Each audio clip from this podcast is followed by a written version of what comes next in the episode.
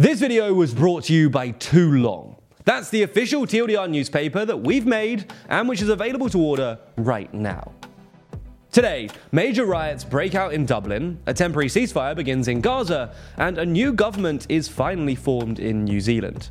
From T L D R News, this is your daily briefing for Friday the twenty-fourth of November. Police in Dublin have arrested thirty-four people following what they described as huge destruction by a riotous mob, which saw rioters clash with police on Thursday night, where they set fire to buses, trams, and police vehicles. The riots in the Irish capital developed out of an impromptu protest, which was held following a stabbing incident outside a school, which left five people injured, including a five-year-old girl who remains in critical condition in hospital, as well as two other children. A man in his fifties, who's reportedly a naturalised Irish citizen who lived in the country for twenty years, was detained. But as rumours began to spread about the identity of the alleged attacker, protesters gathered at the scene in Parnell Square, before spiralling into riots that saw thirteen shops looted, a tram and two buses set alight, eleven police vehicles damaged, and an officer seriously injured. Irish Police Commissioner Drew Harris blamed the riots on a lunatic hooligan faction driven by a far-right ideology, adding that what we saw last night was an extraordinary outbreak of violence. These are scenes that we haven't seen in decades. Irish Taoiseach Leo Varadkar called the stabbing incident a horrifying act of violence and said that his thoughts were with those who were injured and those who risked their lives to save lives, adding that they're real Irish heroes, whatever their nationality.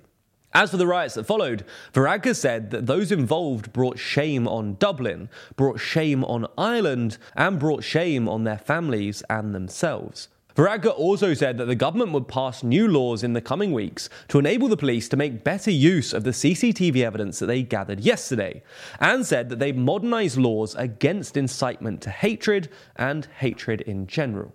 Now, there's more on the way, but be sure to subscribe and ring the bell to make the daily briefing part of your daily routine. Or just search for us in your podcast app of choice to listen along. Next up, a temporary ceasefire has begun in Gaza today, which is the first significant break in violence in the forty-eight days of conflict.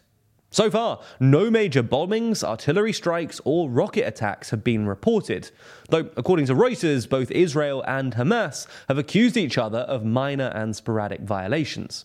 Having begun at seven a.m. local time, the ceasefire is meant to last for four days, to allow for the release of a dozen hostages held by Palestinian militants and Palestinians imprisoned by Israel.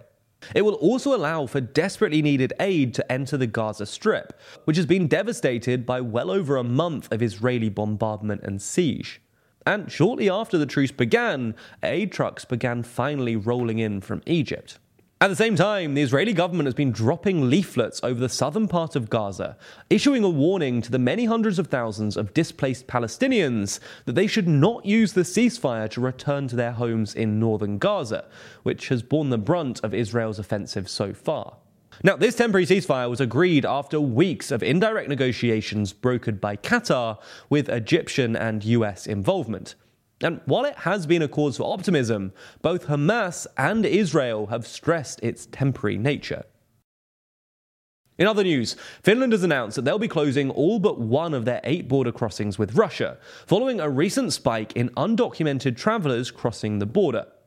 The Finnish Prime Minister announced that from today, only the northernmost crossing would stay open, with this following a period in which Finland and now Estonia have accused Russia of a hybrid attack operation by letting undocumented travellers come across the border regions. While normal asylum applications average between zero and ten per month, that number spiked to six hundred in November. Despite previously collaborating on the management of asylum seekers and border control, Finland and Russia have stopped communicating on the issue. And now, Finland's border authorities are saying that people are turning up to border points on brand new bikes, which they say were provided by Russian authorities. Following the increase, Frontex, the E U's border agency, has sent fifty border guard staff to the region to provide support to the Finnish border agency. Now, Finland considers Russia's actions as a retaliatory attack following the Finnish accession to NATO earlier this year, with Finland's president last month saying that we are constantly being reminded by Moscow that Finland has joined NATO. And to be fair, this wouldn't be the first time that this tactic has been employed by Russia, with asylum seekers being provided bikes to make Arctic border crossings into Norway and Finland in twenty fifteen and twenty sixteen. Let's move to New Zealand, where more than a month after their general election, the country has finally found a new government, as the centre-right National Party, which won the election, agreeing to form a coalition with the Conservative ACT Party and the populist New Zealand First Party.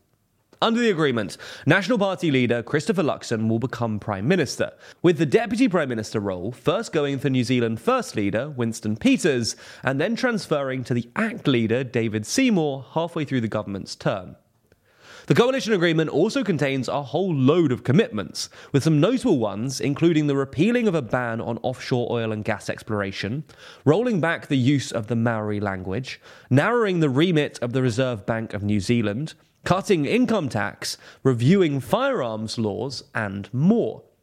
Ultimately, this new government will be a real change of direction for New Zealand, which has been governed by the centre-left Labour Party since twenty seventeen, first under Jacinda Ardern and then under Chris Hipkins, following Ardern's resignation early this year. The incoming Prime Minister, Christopher Luxon, called the coalition agreement a common-sense plan that would make our country even better. But outgoing Prime Minister Chris Hipkins said that the policies would reverse decades of progress on Maori issues. Finally today, a story from Scotland, where Britain's loneliest sheep has been rescued from an isolated shingle beach in the Scottish Highlands, where she'd been stranded for at least two years. Fiona the sheep was first spotted in twenty twenty-one on a small beach at the base of a cliff, surrounded by water on one side and a steep cliff on the other. The rescue mission was carried out by five farmers who documented their efforts to haul her up a steep slope where she will be rehomed.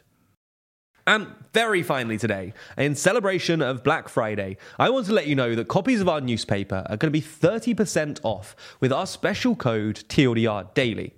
In a moment in the promo, I'll explain more about the newspaper. But just know, for the next twenty-four hours, that discount isn't the twenty percent I say, but it's actually thirty percent. So if you've been considering picking up a copy, now could be your time. If you want more from T L D R and want to support our journalism, then consider picking up a copy of our newspaper, Too Long.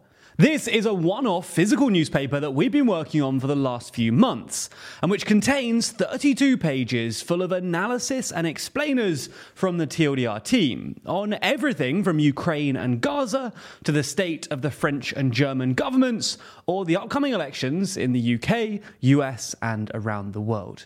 It's not just us either. We also have a full interview with the creator and journalist Johnny Harris that people who buy the newspaper can also watch via a special Q R code.